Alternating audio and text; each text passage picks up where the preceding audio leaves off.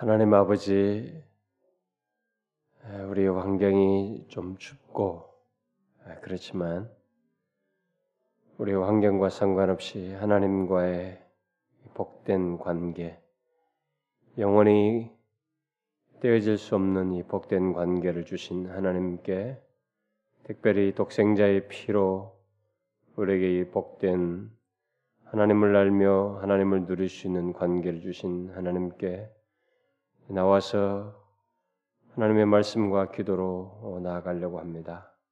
주님이여 이 시간 우리 가운데 오셔서 참년 한 사람 한 사람 저들의 심령을 두루 살피셔서 각각에게 필요한 은혜들을 허락해 주시고 주님의 말씀과 기도 속에서 소생되고 또 우리의 기도가 응답되어 하나님의 뜻이 땅에 이루어지는 것을 보게 하시며 우리에게 생명 주시는 날 동안에 하나님의 뜻을 이루기 위해서 기도하고 수행하며 살아가는 저희들 맡겨진 그 시간들을 잘 감당하는 저희들이 되게 하옵소서. 참 그런 마음으로 모두가 같이 기도하며 하나님 앞에 나아갈 때 주님이여 우리를 불쌍히 여기 주시고 기도 들어 응답하여 주옵소서. 이 시간 내내도록 주의 성령께서 우리 각 사람을 주장해 주시기를 간절히 구하옵고 예수 그리스도의 이름으로 기도하옵나이다. 아멘. 자, 하나님 말씀 하나님 말씀 마태복음 27장 마태복음 27장 자, 1절부터 어, 우리 10절까지 한 절씩 교독을 하도록 합시다. 1절부터 10절. 새벽에 모든 대제사장과 백성의 장로들이 예수를 죽이려고 함께 의논하고 끌고 가서 총독 빌라도에게 넘겨주니 때 예수를 판 유다가 그의 정죄됨을 보고 스스로 뉘우쳐 그은 30을 대제상들과 장로들에게 도로 갖다 주며 그러되 내가 무지한 피를 팔고 죄를 범하였도다 하니 저희가 아로되 그것이 너희에게 무슨 상관이 있느냐? 네가 당하라 그다가 은을 성소에 던져 넣고 불러가서 스스로 목매어 죽은지라 대상들이 그 은을 거두며 가로되 이것은 빚값이라 성경고에 넣어둠이 옳지 않다. 어느 한후 이것으로 토기장이의 밭을 사서 나그네의 묘지로 삼았으니 그러므로 오늘날까지 그 밭을 피밭이라 이에 선지자 예레미야로 하신 말씀이 이루었나니 일러스되 저희가 그 정가된 자 곧 이스라엘 자손 중에 정가한 자의 가격 곧 은 30을 가지고 도기장이 밭값으로 그래서 내게 명하신 바와 같으니라 했더라. 자 예수님께서 이제 십자가에 달려 어, 죽으시기 위한 그 한 걸음 한 걸음을 내딛 있게 되는데 어, 잡혀가셔서 어, 신문을 당하고 이제 굴욕적인 많은 그 고난을 당하시고 사람들의 얼굴을 때리고 뭐 침뱉고 막 이러면서 네가 그리스도냐 뭐 이렇게 하면서 온갖 조롱을 퍼붓는 그런 경험을 하시고 또 그 가운데서 또 예수님의 제자인 사랑하는 제자인 이 베드로가 예수님을 세 번씩이나 부인하고 저주하면서 저주하면서 부인했던 이 경험을 이제 하시고 근데 그것조차도 자신이 우리를 구원하기 위해서 모두 담당하시는 그한 걸음 한 걸음이었다. 모든 완전한 순종에 이르는 내용 속에 있는 것들이라 그래서 베드로의 그런 것까지도 다 담당하시는 과정이었다라는 것을 우리가 살폈습니다.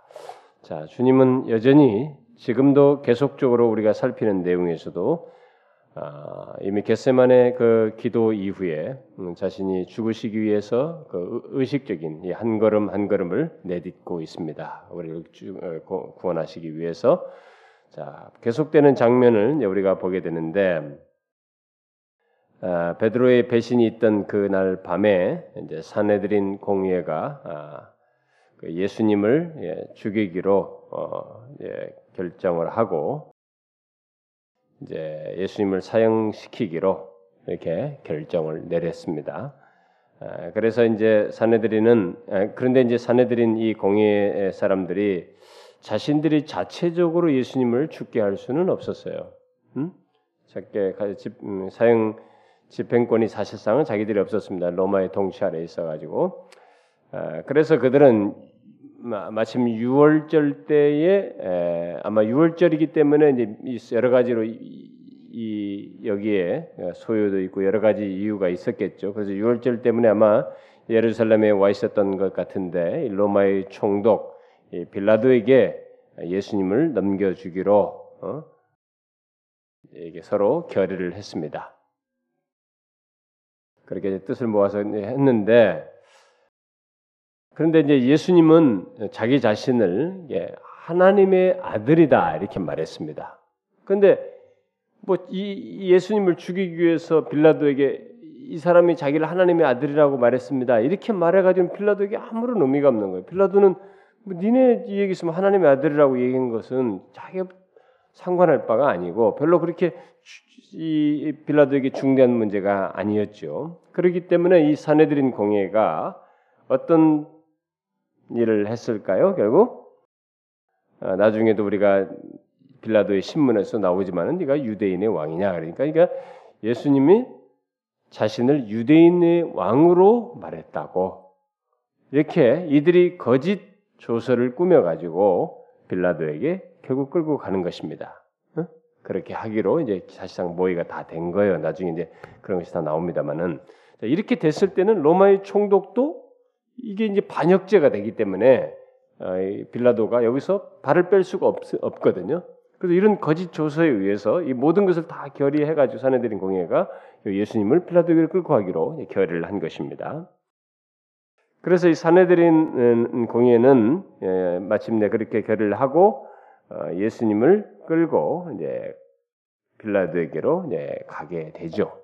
예, 여기 넘겨줬다 간단하게 되지만은 우리가 좀 더 상황을 장이 전개됐다면은 이들이 이제 빌라도에게 끌고 가는 것입니다. 예수님을 끌고 어, 예루살렘을 이렇게 거리를 지나서 이렇게 예루살렘 지나서 이 사람들을 거쳐서 이렇게 가게 되는데 이들이 어쨌든 이런 모의를 음, 어, 아주 일찍부터 이렇게 하고 어, 해서 결정을 내려가 예수님을 이끌고 가는데 자, 이 유대인들 사이에 걷는 예수님을 우리는 여기서 또 한번 생각을 해봐야 됩니다. 이들이 모두가 예수님을 죽이고자 하는데 호두가 지금 이 리더들부터 그 거리를 함께 있는 모든 사람들이 결국은 어, 그의 죽음에 대해서 어, 거의 당연시 여기는 네, 그런 분위기 속에서 예수님이 빌라도에게로 끌려가는 장면이에요. 끌려가게 됩니다. 여러분 한번 상상해 보십시오. 언약의 머리가 되시는 예수 그리스도께서 특히 어, 그분 안에 있는 모든 그분 안에 모든 은혜가 하나님의 모든 은혜가 있었지만 그, 그 하나님의 은혜를 저버리는 모든 백성들 그 장면을 우리가 생각해 볼 필요가 있어요. 어, 예수님은 그런 것을 다 담당하시면서 지나가는 것입니다. 그렇게 결국은 이들이 이렇게 그를 오직 죽이고자 하는 대로 모의해서 모든 걸 진행하는 가운데서 어, 예수님은 처절하게 이스라엘 백성들로부터 배척을 당하고 모든 사람으로부터 버림받는 예, 경험을 하게 됩니다. 그렇게 함으로써 이 모든 이스라엘 백성들은 유대인들은 예수 그리스도 안에 있는 하나님의 은혜를 저버리는 행동을 하게 되는 것입니다. 바로 이분을 저버림으로써 그분 안에 있는 그들에게 주기, 주고 싶어하는 그들에게 허락하려고 하는 그 하나님의 은혜까지 동시에 저버리는 장면 네, 그것이 여기서 지금 전개되고 있습니다. 그래서 하나의 예수님의 이 사건으로 진행되지만 그러나 이것을 이제 계속 맞물려서 생각할 것은 예수님을 단, 버리는 것은 단순한 행동이 아니고 그들이 그분을 저버리는 것이죠. 그분의 은혜를 저버리는 것입니다. 자, 그동안 이스라엘 백성들은 역사 속에서 하나님을 많이 부인했어요. 많이 저버렸습니다. 어? 그렇게 함으로써 하나님의 은혜를 저버렸죠. 그런 일들이 계속 있어 왔지만 하나님의 은혜를 저버린 이스라엘 백성들의 역사의 최 절정은 바로 이 장면이에요. 직접 자신들 가운데 오셔서 직접 얼굴을 맞대고 자기 길거리로 자기 옆을 스쳐 지나가는 그분을 그들이 다 저버려요. 우리는 그것을 염두에 둬야 됩니다. 그래서 이방인 총독에까지 그를 넘겨주는 자신들이 스스로 그에게 넘겨주는 이 행동을 하고 있습니다. 자, 오랜 역사 동안 그 하나님의 은혜를 저버린 이들, 마침내 하나님 자신이 이 땅에 와서 자기들의 코앞에 자기 옆을 지나가고 있, 지만 그 바로 옆에 있는 그분까지도 이렇게 저버리는 이들, 뭐가 이들에게 필요하겠어요? 그냥 이들을 향해서 영원히 심판하여서 내어 던져버리고 버려 마땅하지 않겠어요? 그럴 텐데도 불구하고 여기 언약의 머리 대신 주님은 자신이 고난을 당하심으로써 그의 백성들에게 속죄를 이루어 주시기를 속죄함을 주시기를 원하셨습니다. 그래서 담당하시는 거예요. 그러니까 그동안의 선지자들 통해서 역사 속에서 자신을 저버리는 많은 이스라엘 백성들을 다 아셨고 오랜 역사 동안 봐오셨는데 당신이 직접 이 땅에 오셔서 그들 사이에서 처절하게 내어 던져버려지는 무시당하는 버림당하는 그 경험을 직접 목격하면서 피부적으로 느끼는 그 경험을 하시는데 거기서 이제 그들을 향해서 쓸어버려야 되는 가장 절정의 절정에 따르는 자신을 향한 버림이고 은혜를 저버리는 것이니까 하나님의 은혜를 저버리는 가장 절정에 다른 행동이니 하나님의 행동도 가장 절정에 다르게 쓸어버리는 것이 마땅한데 바로 그 상황에서도 예수님은 자신의 권한을 통해서 오히려 역설적으로 그의 백성들에게 속죄함을 이루어 주시기 위해서 침묵하시면서 이방인의 총독에게로 넘기움을 당하게 되십니다. 제가 여러분들에게 예수님의 이 마지막 여정을 이렇게 곱씹어서 천천히 이렇게 자꾸 이것에 이 한 걸음 한 걸음이 의식적인 행동이 모든 것을 알고 경험하는 가운데서 십자가를 통해서 이루자는 구원을 향해서 나아가시는 주님이란 걸 자꾸 상기시키는 것을 놓치지 말아야 됩니다. 우리는 그냥 이 장면만 쑥 지나가지만 이 장면은 어떤 맞물린 관계 속에서 일어나는 것이에요. 적대적인 환경 속에서 적극적인 죄를 범하는 환경 속에서 예수님의 이런 고난의 이 걸음이 걸음이 진행되고 있기 때문에 우리가 그것을 놓쳐서는 안 됩니다. 어쨌든 예수님은 그걸 다 기꺼이 담당하시면서 그의 백성들의 속죄를 이루시기 위한 걸음으로 이방인에게 넘기움을 당합니다. 자, 그런데 마태는 예, 바로 여기 오늘 읽은 이 27장 1절부터 10절의 내용에서 예레미야와 이 스가랴 선자의 말을 인용해 가지고 에레미야도 토기장에 대해서 말한 사람이에요. 음? 여기 뭐 이제 다른 얘기도 했지만은 여기 어, 예레미야는 어, 이 정가에 대해서 은 30에 대해서 예언이 성취됐다고 말하지만은 지금 토기장이 이 얘기를 지금 여기서 어, 꺼내는 것, 예, 토기장이 밥값을 얘기하고 있는데 이 토기장이의 에, 이 얘기를 스가랴 선지자가 예언을 했지만 구체적인 예언은 스가랴가 했습니다. 근데 예레미야도 토기장이 비유를 토기장이의 내용을 어, 얘기를 한 사람이죠. 근데 바로 이 토기장이와 연관진 묘사를 이 내용 속에서 예수님이 이방인에게 잡혀가시는 아, 이방인에게 넘기움을 당하시는 이 장면을 묘사하면서 마태가 바로 그 내용을 여기다 싹 잡아당기고 있습니다. 그러니까 그것의 성취로서 기록을 하고 있습니다. 연관을 짓고 있어요. 왜 이 마태가 어, 이런 그 토기장이 장, 토기장이와 예수님의 죽으심을 연관지어서 토기장이 예언된 것을 얘기했을까? 뭐 뒤에 보면은 이제 토기장이 밭값을 이렇게 토기장이 밭을 산 것으로만 얘기하고 있는데 토기장이 밭을 사서 나그네 묘지를 삼았다 이렇게 말하는데 어, 왜 이 토기장이를 여기서 어, 거론을 하고 있을까? 여러분이 한번 우리가 한번 찾아볼까요? 여기 일반적으로 이 마태가 토기장이를 언급한 데는 꼭 스가랴의 직접적인 언급만이 아니고 토기장이를 상기시키는 어떤 행동을 예수님이 잡히시는 장면과 함께 맞물려서 했을 것이다라고 일반적으로 말을 해요. 어, 그러니까 그, 우리가 그걸 좀 염두에 둘 필요가 있습니다. 예, 예레미야서 어, 18장을 보면 뭐 19장에도 나오지만 18장 봅시다. 어, 18장 1절부터 12절까지 한번 같이 한 절씩 교도해 볼까요? 1절부터 12절.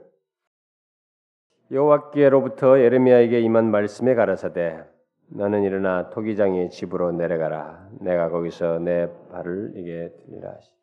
내가 토기장의 집으로 내려가서 본즉 그가 농로로 일을 하는데 진흙으로 만든 그릇이 토기장의 손에서 파상함 그가 그것으로 자기 의견에 선한 대로 다른 것을 만들더라. 때 여호와의 말씀이 내게 임하니라 가라사대 나 여호와가 이르노라. 이스라엘 족속아 이 토기장이 하는 것 같이 내가 능히 너에게 행하지 못하겠니 이스라엘 족속아 진흙이 토기장의 손에 있음 같이 너희가 내 손에 있는 내가 언제든지 어느 민족이나 국가를 뽑거나 파하거나 멸하리라 한다고 하자 만일 나의 말한 그 민족이 그 악에서 돌이키면 내가 그에게 내리기로 생각하였던 재앙에 대하여 뜻을 돌이키고 내가 언제든지 어느 민족이나 국가를 건설하거나 심으리라 한다고 하자. 만일 그들이 나 보기에 악한 것을 행하여 내 목소리를 청종치 아니하면 내가 그에게 유익해 하리라 한 선에 대하여 뜻을 돌이키. 그러므로 이제 너는 유다 사람들과 예루살렘 가민들에게 말하여 이르기를 여호와의 말씀에 보라 내가 너희에게 재앙을 내리며 계책을 베풀어 너희를 치려하노니 너희는 각기 악한 길에서 돌이키며 너희 길과 행위를 선하게 하라 하셨다 하라. 그러나 그들이 말하기를 이는 헛된 말이라. 우리는 우리의 도모대로 행하며 우리는 각기 악한 마음에 강팍한 대로 행하리 자 이들은 지금까지 이스라엘 백성들은 이렇게 하나님을 이렇게 배척해 왔어요. 음, 배척해 왔는데 바로 이 배척하는 이 장면, 이 장면은 이제 여기 토기장의 밭에 사는 문제로 나오지만은 이 배경 상황에서 배척당하시는 이 하나님의 이 장면은 이 토기장이를 말씀하시는 오늘 금방 읽었던 예레미야에게 말씀한 이런 내용과 어떤 연관성을 가지고 있습니다. 그래서 이 마태가 이 토기장이에게서 본 것을 지금 이 예수님의 고난 장면과 연관지어서 여기서 지금 어, 기술하고 있다고 이제 볼 수가 있는데 그것은 이 지금 읽은 대로 예레미야가 본 이 토기장이의 행동, 그가 이제 진흙을 이렇게 가지고 그릇을 이렇게 만들었다가 탁 다시 부셔버리고 또 진흙으로 자기가 원하는 또 다른 예, 그릇을 만드는 장면, 예, 그것을 본 겁니다. 하나님께서 그걸 보라고 그랬어요. 네. 그러면 그렇게 하면서 결국 음, 뭘 얘기했어요? 하나님께서 이 절망적인 이스라엘을 어, 다시 자신이 기뻐하시는 뜻대로 이게 바꿀 것이다, 변형시킬 것이다라는 것을 이렇게 말씀해 주신 것입니다. 네, 바로 지금 예수님의 이 고난 받으시면서 십자가로 향해서 가는 이 내용과 이, 이 토기장이의 이런 내용을 마태가 연관짓는 것은 결국 뭐겠어요? 예수님의 생명이 토기장에 의해서 마치 토기장에 의해서 어떤 그릇이 깨지듯이 예수님의 생명이 하나님에 의해서 이게 파괴되네. 어? 깨어지는 깨어지는 그 이, 이, 이 내용을 지금 여기서 마태는 시사하고 있는 것입니다. 그렇게 토기장인 하나님에서 예수님의 생명이 이게 파괴되지만은 그것은 결국 거기서 끝나지 않고 하나님이 기뻐하신 뜻대로 예수님의 생명은 두말할 것 없이고 두말할 것 없고 예수님이 위에서 죽는 그의 백성들의 생명까지 영화롭게 변형되도록 하실 것임을 시사하는 것으로 마태가 여기서 해석을 하고 있는 것이에요. 음? 그러니까 예수 그리스도의 깨어짐 속에서 어? 깨어짐 안에서 소생되는 거죠. 하나님의 기쁘신 뜻대로 자기 백성들을 이렇게 영광스럽게 변, 화시켜 줄 것을 예, 밝히시는 어떤 예, 그런 내용을 예, 마태가 여기서 시사하고 있다는 것입니다. 그래서 그리스도께서 바로 이, 이 예레미야서를 통해 예레미야를 통해서 하셨던 그와 똑같은 일을 하고 계시는 거예요. 이 장면이 지금. 음? 결국 토기장인 하나님께서 예수 그리스도 자신만이 아니라 그분 안에서 우리 또한 이렇게 토기장이처럼 자기 백성들을 자기를 배역하는 거스리는 그들을 이렇게 깨시고 새롭게 자기 기쁘신 뜻대로 바꾸실 것이다. 영화로 영광스럽게 하실 것이다. 라는 것을 보여주는 것입니다. 예수 그리스도께서는 바로 그것을 위해서 묵묵히 묵묵히 고난을 당하시는 거예요. 음? 자기 백성들의 속죄를 위해서 그것으로 인해서 영광스러운 그 변화를 위해서 끌려가시는 것입니다.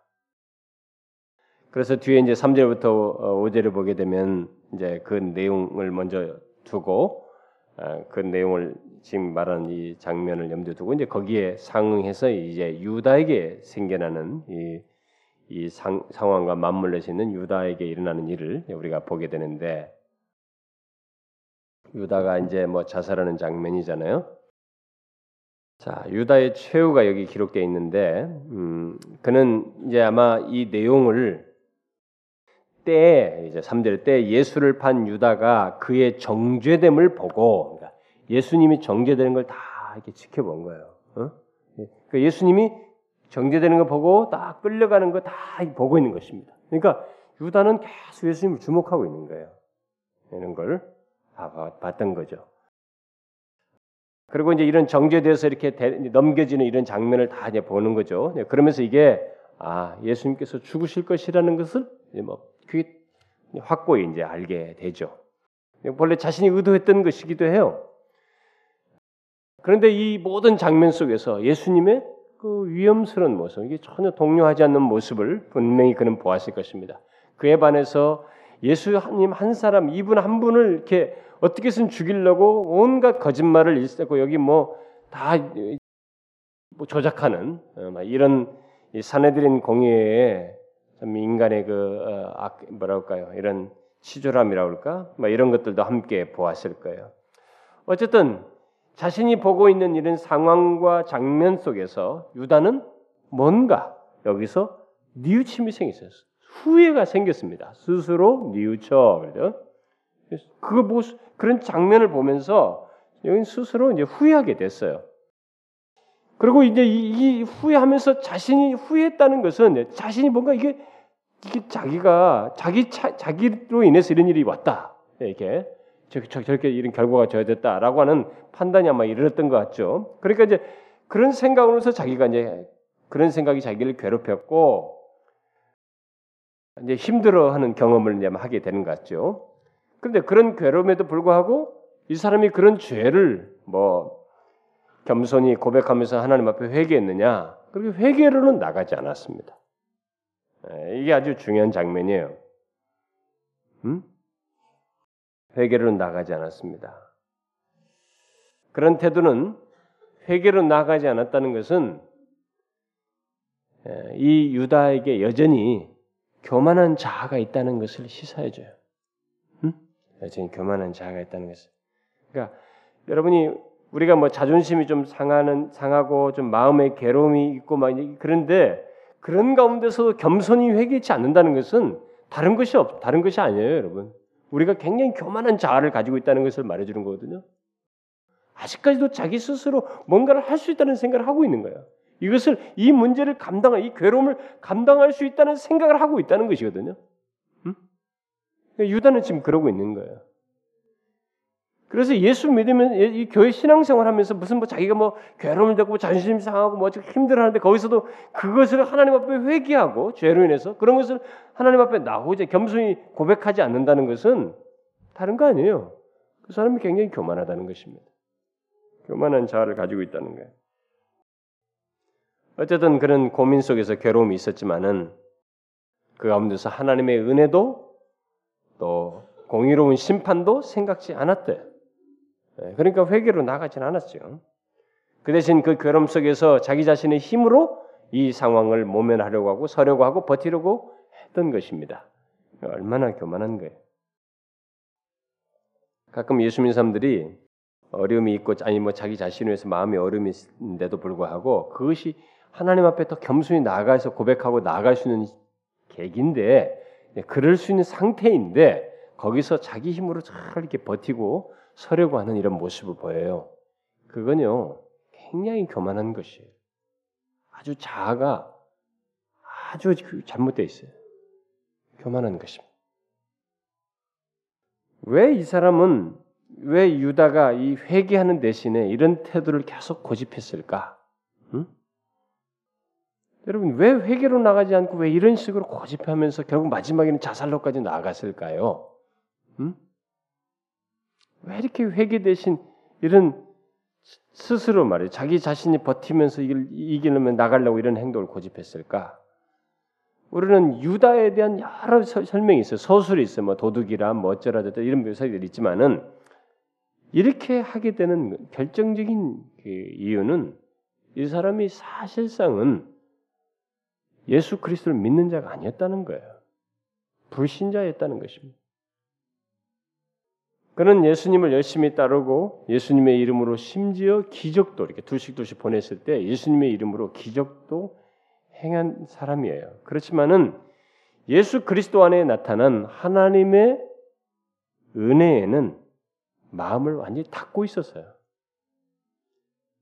여러분, 예수, 제가 옛날에도 얘기했어요. 교회를 다녀도 하나님의 은혜를 모르고 은혜에 대해서 마음이 닫힌 상태에서 종교 생활을 할 수 있다는 거 여러분 잘 아셔야 됩니다. 제가 그런 말 많이 하잖아요. 그러니까 율법적인 종교적인 것으로도 얼마든지 우리는 자기를 정상적으로 하고 있다라고 판단하면서 거기서 위안 받으면서 나름대로 자기 방식대로 어떤 신앙적이다고 하는 신앙의 여정이라고 하는 것들을 가질 수 있어요. 유다는 예수 그리스도 안에서 나타나는 하나님의 은혜의 마음을 닫고 있었어요. 그래서 예수님을 믿을 수가 없었습니다. 진정한 의미에서 예수님 믿을 수가 없었어요. 아니 그는 주님께 자기 자신을 맡길 수가 없었어요. 맡기려고도 하지 않았어요. 그러니까 그 말은 예수님의 제자로 있었지만 굉장히 여전히 자기 안에는 이 사람 자신 중심 안에는 자기 중심성을 벗어나지 않고 있다는 거예요. 자기 중심적이고 자기 만족적이다는 거예요. 자기. 예수님께서 우리가 제가 예수를 믿는다는 시리즈에서 유다 설교를 하면서도 얘기했습니다만은 그의 마음을 열기 위해서 굉장히 많이 마지막까지 굉장히 수고하셨어요. 힘쓰셨습니다. 그의 마음을 열려고 많이 놓고 하셨어요. 그러나 유다는 그리스도께 자기 자신을 맡기지 않았습니다. 결국 유다는 처음부터 처음부터 예수님을 믿지 않았어요. 그의 은혜를 보지 못했습니다. 그분 안에 있는 은혜를 보지 못했어요. 그 때문에 그는 처음부터 다 이 왜곡되기 시작했던 거예요. 계속. 여러분 기독교 신앙은요 이런 식의 왜곡이 가능해요. 얼마든지 가능합니다. 그러니까 최소한 이 사람이 예수를 믿겠다고 나오면은 분명히 자기 중심성만큼은 다 깨져야 돼. 하나님의 은혜를 발견하면서 자기 중심성이 깨져야 돼요. 어? 이 자기가 주체적인 것이 일단은 무너져야 된다고요. 그, 근데 그게 보통 하나님의 은혜를 봐야 깨지거든요. 하나님의 은혜를 못 보고 여전히 자기 중심적으로 종교 생활을 하게 되면 어, 이렇게 될 수 있어요. 거기서부터 처음이 해결이 안 된 상태에서 계속 은혜를 보지 못하고 계속 가기 때문에 결국 그 뒤로부터 모든 것이 잘못될 수 있어요. 그래서 제가 오늘날 성도들이 복 받으러 오는 것에서 제가 경고를 하는 거예요.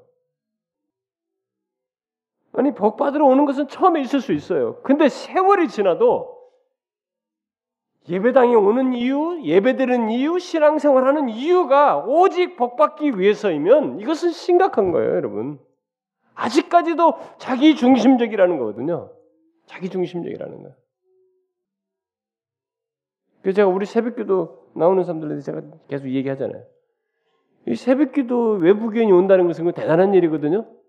그분들이 이 동네 사면서 자기 교회 못 가면서 우리 교 새벽에 온다는 것은 대단한 거예요.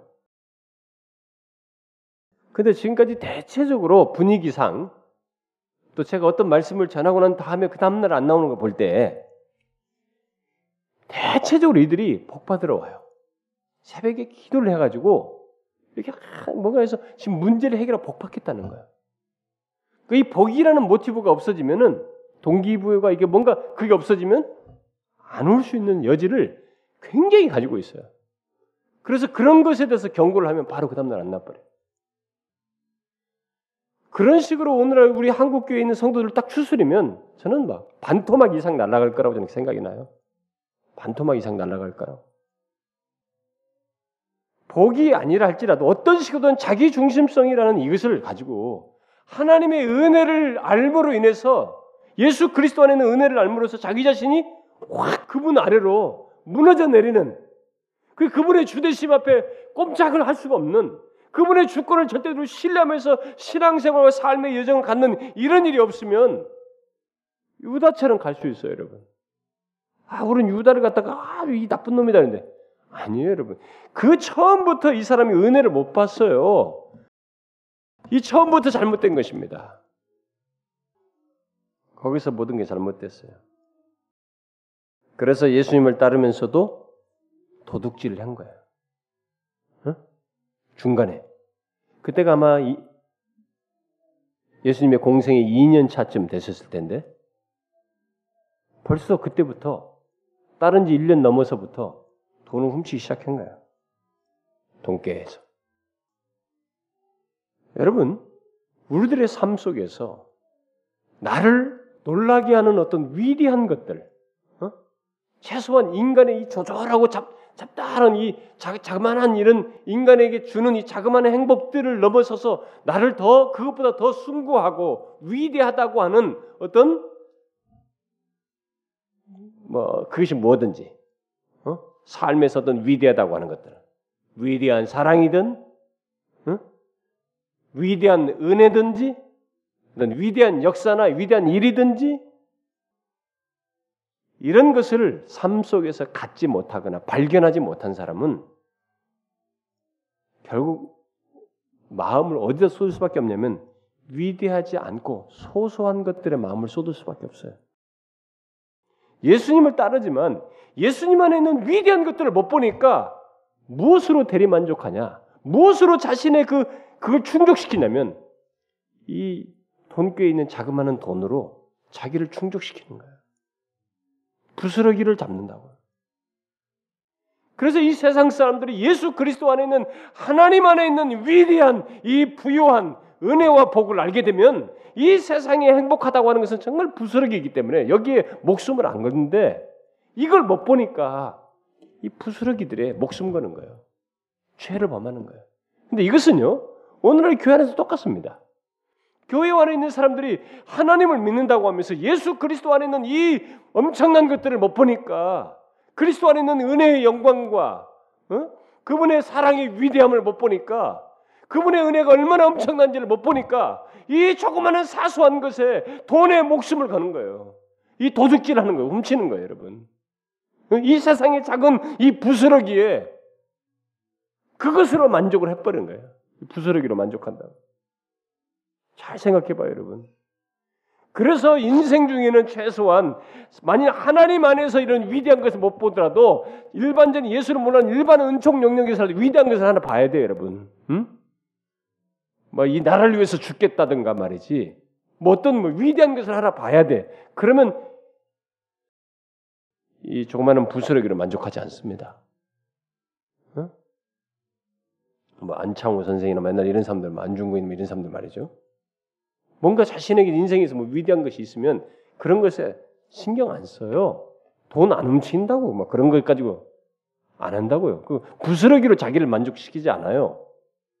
그 인간들이 그런 것이 없으니까 부스러기로 부스러기가 전체야. 이게 제일 위대한 거야. 거기에 목숨 거는 거예요. 이 보세요. 가장 위대하신 분. 인류 역사에 이분보다 위대한 분이 어디 있어요? 그분 안에 최고의 것이 다 있잖아요. 모든 것이 다 있습니다.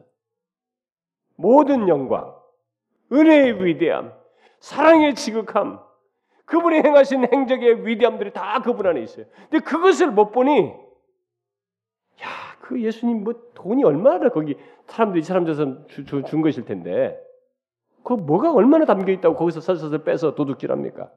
다른 지 1년 넘짓 해가지고. 이것은요, 오늘날 신자들이 신앙생활하면서 얼마든지 가질 수 있어요. 예수를 믿는다고 하면서 하나님의 위대함을 모르고 그 은혜의 위대함을 알지 못하면 정말 세상의 소소한 것에 마음 뺏겨가지고 그, 그, 그 부스러기로 자신의 인생을 즐기려고 하고 그것을 행복으로 여기면 살아가요. 그 위대함 속에서 그리스도 안에 있는 위대함 속에서 행복을 발견하는 게 아니라 그런 부스러기로 위, 행복을 그런 것들을 행복으로 여기면 살아가요. 얼마나 답답한 신자예요, 여러분. 응? 그러니 뭐 축복이 돈 문제, 우리 현실 뭐 좋아요. 이게 분명히 필요하다고요. 근데 근데 그것이 순서가 바뀌어 버려요. 아주 그것이 최상의 행복이 뭐든. 근데 하나님 편에서 볼때 그게 아니거든요. 돈뿐만이 아니에요. 이 세상이 조그마한 취미든 뭐, 뭐 주일날에 뭘 하는 뭐 뭐든 간에 음, 뭐 TV든 여러분들이 즐기는 무엇든 간에 그런 것으로 이 부스러기로 자기를 자꾸 만족하는 주님 안에서의 이걸 못 보니까 그래서 예수를 믿으면 일단은 예수 그리스도 안에 있는 은혜가 얼마나 엄청난 것인지를 봐야 돼요. 이걸 반드시 봐야 돼. 반드시 깨달아야 돼. 그리고 그 은혜 앞에서 최소한 뭐 뉴턴이 아니랄지 누구라도 야, 이 은혜가 엄청나게 놀랐구나. 라고 하면서 자기 자신이 그 은혜에 비해서 자신이 얼마나 죄인을 깨닫고 무너져야 돼, 사실은. 안 무너지면 그 사람은 진짜 부스러기로 이렇게 막 대리만족하면서 뭐 종교 생활을 그렇게 하면서 있다가 유다처럼 가는 거예요. 배신해요, 여러분. 예수 그리스도 안에서 그걸 못 받는데 뭐 배신하지 당연하지. 당연히 배신하는 거예요, 여러분. 아, 유다 이 죽일로 말이지 이런 인간이 어디냐? 교회당 안에 있는 거예요. 예수님 가까이 있는 사람 중에 있는 거예요, 여러분. 유다가 조그만한 것으로 훔치는 그런 도둑이 된 것은 하나님의 아들 예수 그리스도 안에 있는 그 엄청난 것을 못 보았었기 때문에 그 은혜가 얼마나 엄청난 것인지 자신의 영원한 운명을 좌우하고 영원토록 부유케 하는 은혜라고 하는 것을 못 보았기 때문에 돈이라도 챙긴 거예요. 돈이라도 챙긴 거예요. 그래서 이 유다에게 있어서 예수님의 위대한 사랑이나 그 사랑에 감동해서 또 예수님을 그 사랑에 감동해서 예수님을 사랑하면서 그 값비싼 옥합을 깨뜨리는 이 마리아의 사랑 같은 것은 이 사람에게는 이해될 수가 없었던 거예요. 자기가 그 사랑을 모르니 예수님의 사랑도 이해 못하겠고 그 사랑에 감동해서 그 값비싼 옥합을 1년에 해당하는 엄청난 값비싼 것을 한순간에 날려버리는 이 사랑의 행동도 이해가 안 됐던 것이 오히려 증오스러웠어요 그게. 더 증오스러워 이 사람에게는. 그래서 여러분 은혜를 모르는 사람은요 은혜가 더 증오스럽습니다. 사랑이 더 증오스러워요. 아이고 지랄하네 아이고 웃기도 하 있네.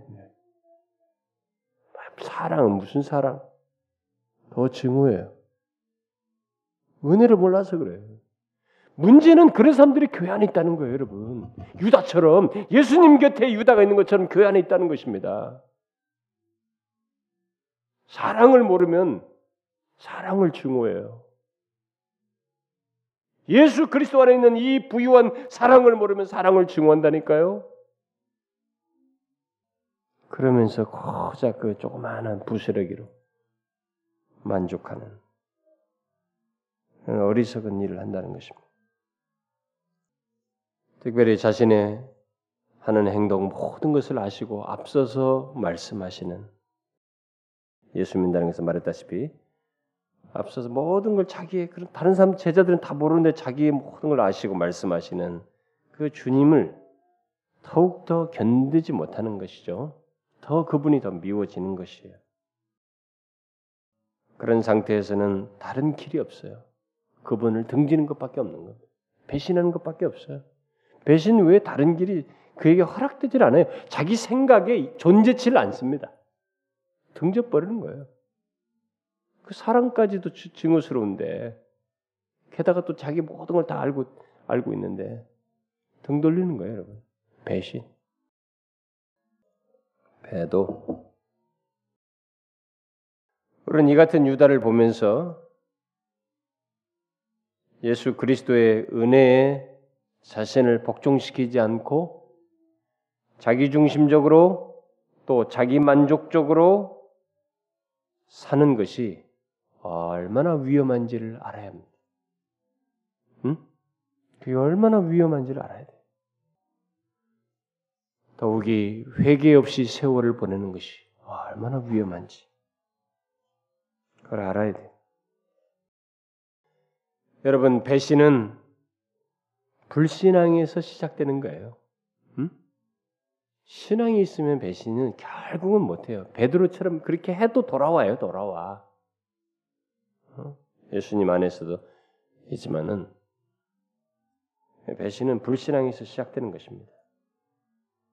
그러므로 예수님을 전적으로 복종하며 좇지 않는 사람은 유다의 길을 갈 수 있어요.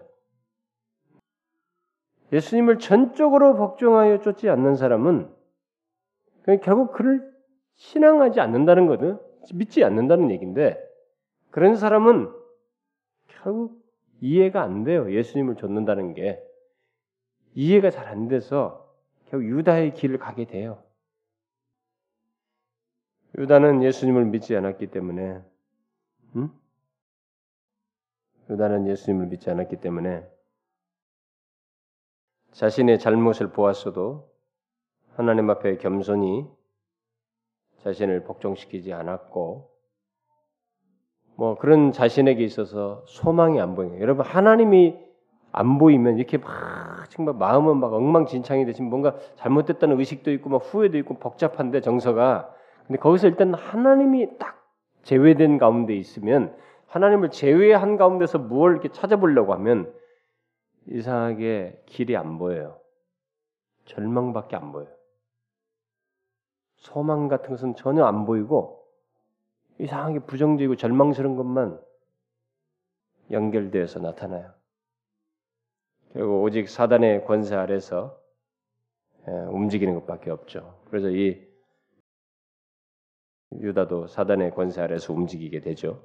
그는 범민 속에서 대제사장과 장로들에게 가서 뭐예요? 은 30을 도로 갖다 주죠. 도로 갖다 주면서 뭐라 그래요? 내가 무주연 피를 팔고 죄를 범하였도다. 뒤늦게 후회해요. 그런데 이 장로들도 만만치 않은 사람들이거든요. 유다와 똑같은 생각을 있는 사람이에요. 동정 동정심이 없어요 여기도. 그것이 우리에게 무슨 상관이야? 네가 당해라.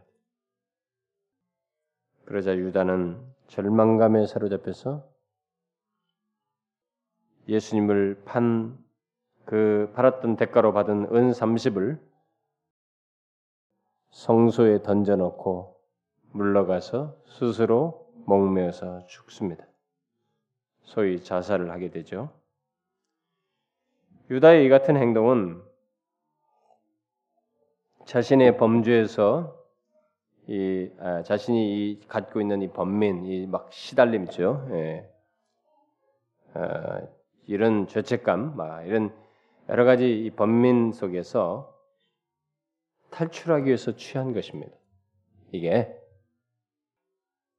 탈출구였어요. 자기 나름대로 생각한 탈출구예요. 얼마나 어리석습니까? 바로 그 자살하는 순간, 죽는 순간 자신의 영혼이 하나님의 진노의 손으로 휘말려 들어가고 결국 어떻게 돼요? 성경에서 흔히 예수님께서 앞에서 수도 없이 말했던 거. 슬피 울며 이를 갈미 있으리라 라고 하는 그 대상이 되는 것인데 지옥으로 떨어지는 것인데 근데 그걸 탈출구로 삼아요. 여러분 하나님께 안 나온다는 것이 이렇게 무서워요. 반민과 이런 죄이 있을 때 하나님께 안 나오면 인간의 생각과 이것은 번뇌는 앞에 이렇게 탈출구가 잘 안 보여요. 소망스러운 탈출구가 안 보입니다.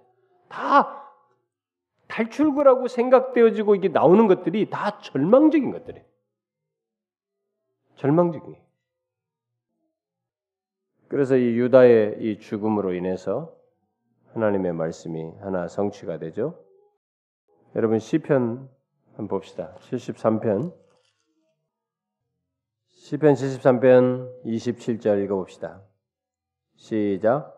대저 주를 멀리하는 자는 망하리니 음녀같이 주를 떠난 자를 주께서 다 멸하셨나이다.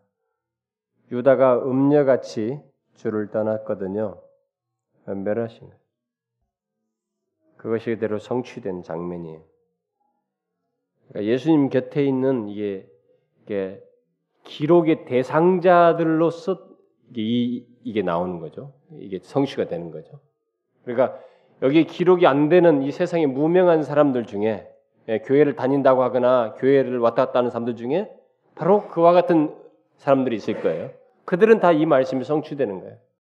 12편 73편이 음녀같이 등을 돌린 그들에게 멸망이 있게 되는 것입니다.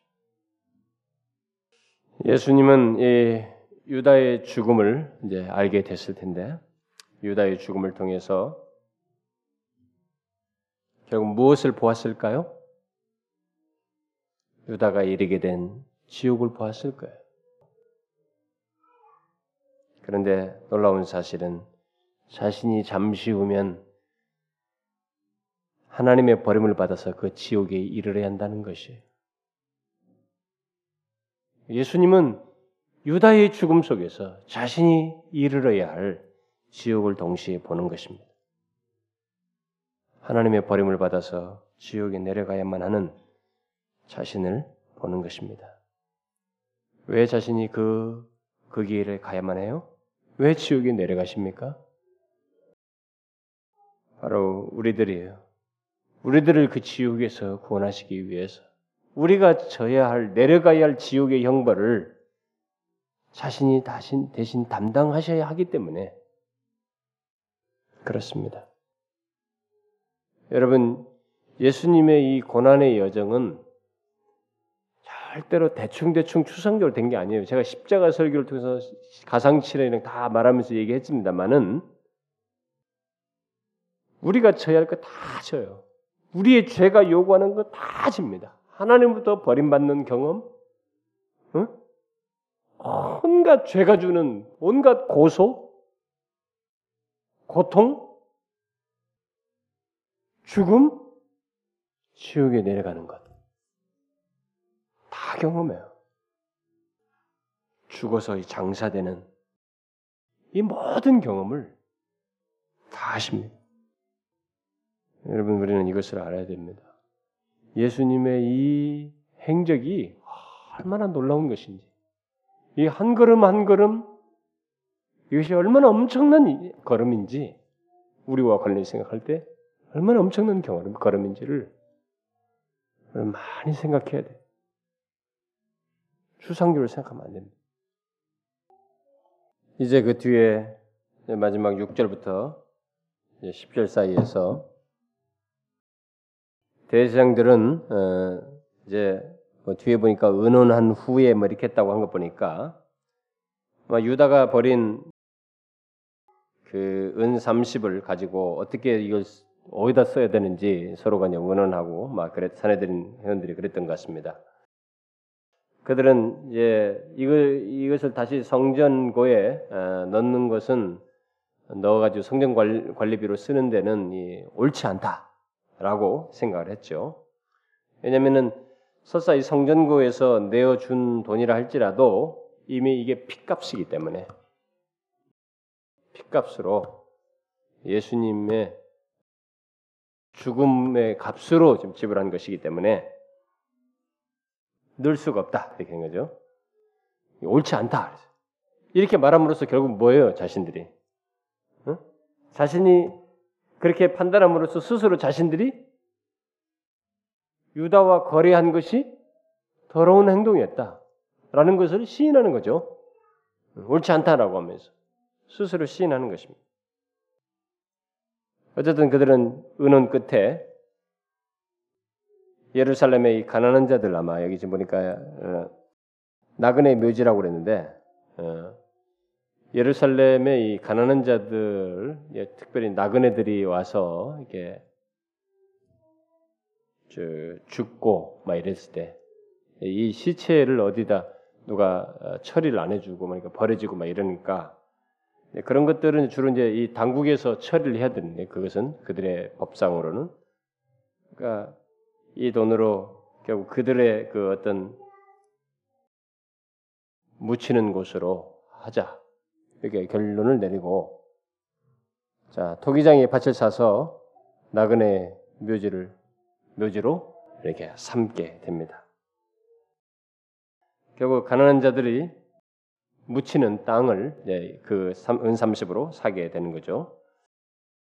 그런데 그들이 산 땅은 유명한 토기장이가 토기를 만들기 위해서 흙을 채취했던 그 땅이었습니다. 그래서 이것이 구약의 예언 그렇게 해서 구약의 예언을 성취하게 됩니다. 여러분 읽어봅시다. 스가랴서 이 성경에 박식한 자들이 자신들 통해서 예언이 성취된다는 것을 몰랐을까? 스가랴 11장 12절 13절 12절 13절 읽어봅시다. 시작 내가 그들에게 이르되 너희가 좋게 여기거든 내 고가를 내게 주고 그 그렇지 아니하거든 말라 그들이 곧 은 삼십을 달아서 내 고가로 삼은 여호와께서 내게 이르시되 그들이 나를 헤아린 바 그 준가를 토기장에게 던지라 하시기로 내가 곧 그 은 삼십을 여호와의 전에서 토기장에게 던지고 스가랴의 예언이 성취됩니다. 그렇게 예수를 죽이려고 모의해 가지고 결론 내린 결론이 사내들인 공연이 머리에 짬에서 짬에서 나온 결론이 스가랴 예언이 성취해요. 놀랍죠? 하나님의 주권과 인간의 생각. 우리 요즘 교리반 배우는 사람들 이들이 뭐 하나님이 코치해줬어요? 예언은 예언대로 있는데 근데 자기들 다른 머리 쫙 해야 되는 공연이 그 많은 사람들이 머리 짜면 은은한 게그 결론이 그거잖아요. 그러면서 하나님의 주권이 이루어져.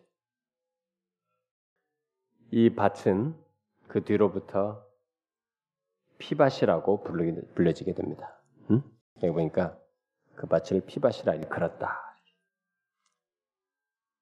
왜 이것을 예언을 하고 이것을 또한 기록 성취된 것을 기록해서 후대 우리에게 남겨줬을까? 이런 말씀을.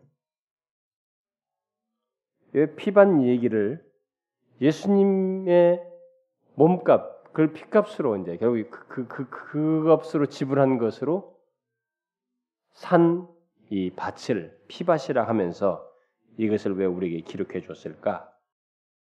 성경의 모든 기록은 어, 무엇인가 전하는 메시지가 있지 않겠어요? 의미가 있지 않겠습니까? 이것은 유다가 예수님을 판 돈으로 산 밭이니 결국 예수님의 핏값 핏값이었 핏값 아래서 죽어 묻히게 된 사람들이 결국 예수님의 핏 값 아래서 안식을 얻게 된다는 것을 주는 메시지가 아닌가? 음? 그렇지 않겠어요? 예수님의 핏값으로 산 거잖아요, 땅. 그 땅에 그들이 묻힌다는 것. 뭐예요? 예수님의 빛값 아래서 죽어서 그 자리에 묻히게 된 자들을 예, 하나의 샘플로서 얘기하는 거죠. 그들이 핏값 아래서 안식하게 된다는 것 아니겠어요? 결국 그 밭은 권고한 이 땅에서 우리 그리스도인들이 예수님의 핏값으로 안식을 누리게 된다는 사실을 말해주는 증거판이 아닌가. 표지판. 우리가 이 땅에서 얼마나 권고합니까? 살면서 이 세상에서 여러 가지 면에서 참 잠시도 이렇게 어?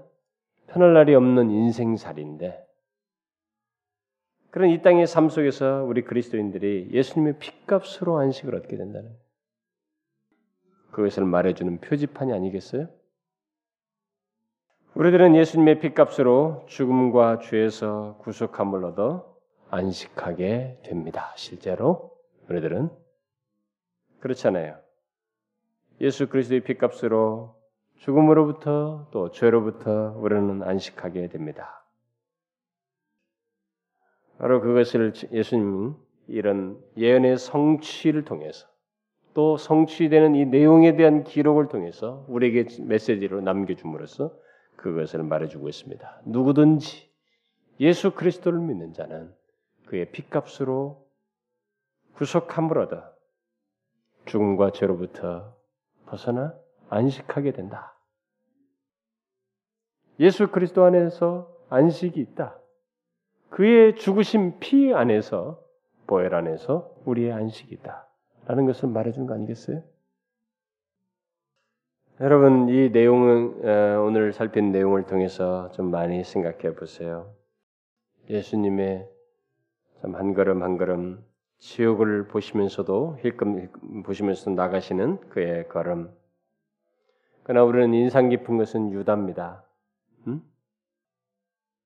유다를 통해서 회개치 않는 자아, 자아의 그 교만이 얼마나 무서운지를 보게 됩니다. 그리고 회개는 미룰 것이 아니라는 것을 보게 돼요. 하나님의 은혜를 아는 것이 얼마나 중요한지. 교회당에 오면 친구 주변 뭐 어쩌고 저쩌고 이게 예수 다니면 좋아 뭐 예수 믿으면 좋아 이게 아니고 일단 예수 그리스도 안에 있는 은혜를 알아야 돼.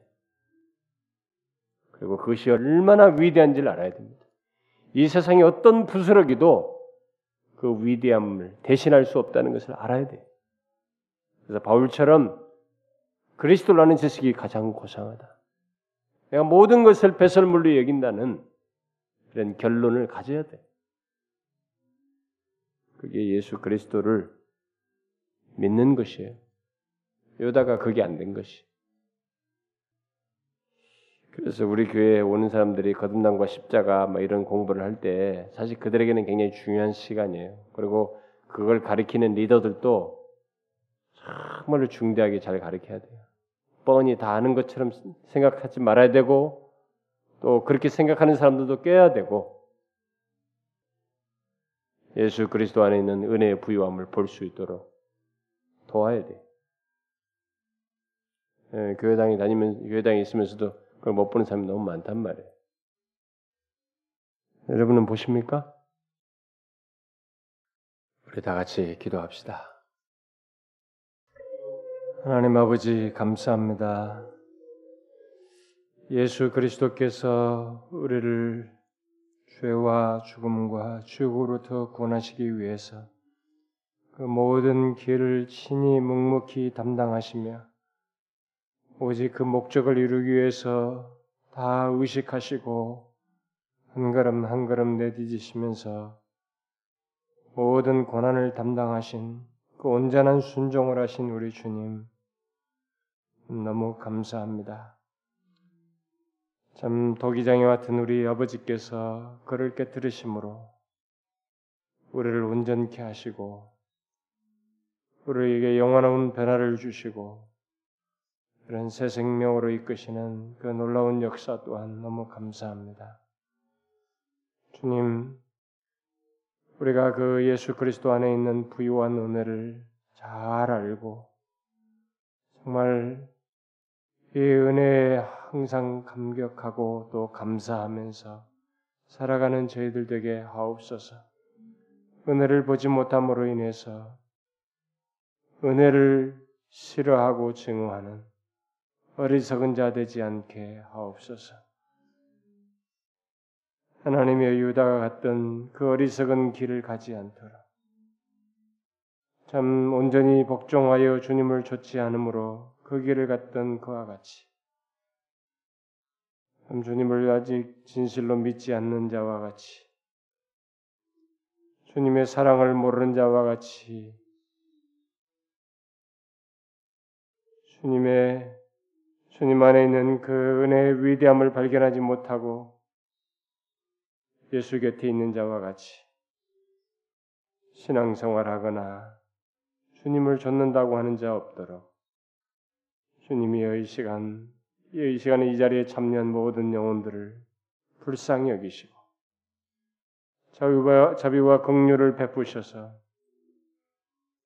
한 사람도 유다와 같은 자 없게 하옵소서. 그리스도 안에 감추인 그 크고 놀라운 은혜를 알고 그 은혜를 알기 때문에 주님께 철저하게 복종하며 그리스도의 주되심을 인정하며 살아가는 모든 지체들이 되게 하옵소서. 하나님이 우리가 현실적으로 살면서 여러 가지 필요들이 있는데 주님의 그것이 또 하나님께서 도우시지 않을 때 우리가 너무 절망하고 힘들어하며 죽게 대한 신앙에 참 어려움을 겪을 때가 있사오니 어 하나님이여 우리의 삶을 돌아보아 주시고 필요들을 채워 주시기를 구합니다. 우리의 영혼의 강건함을 주심과 동시에 육체를 돌아보아 주시고 우리들의 생업 먹고 마시는 것과 물질적인 필요와 가족들과 사랑하는 자녀들과 모든 지체들의 형편까지 돌아보아 주시옵소서. 날씨가 추워 하나님의 여러 가지 환경적으로 어려움 당한 자 없도록 저들의 생활과 필요까지 적절하게 채워 주시기를 간절히 구합니다. 우리가 함께 구한 것을 들으시고 하나님의 뜻을 이루어 주시기를 간절히 구합니다. 예수 그리스도의 이름으로 기도하옵나이다. 아멘.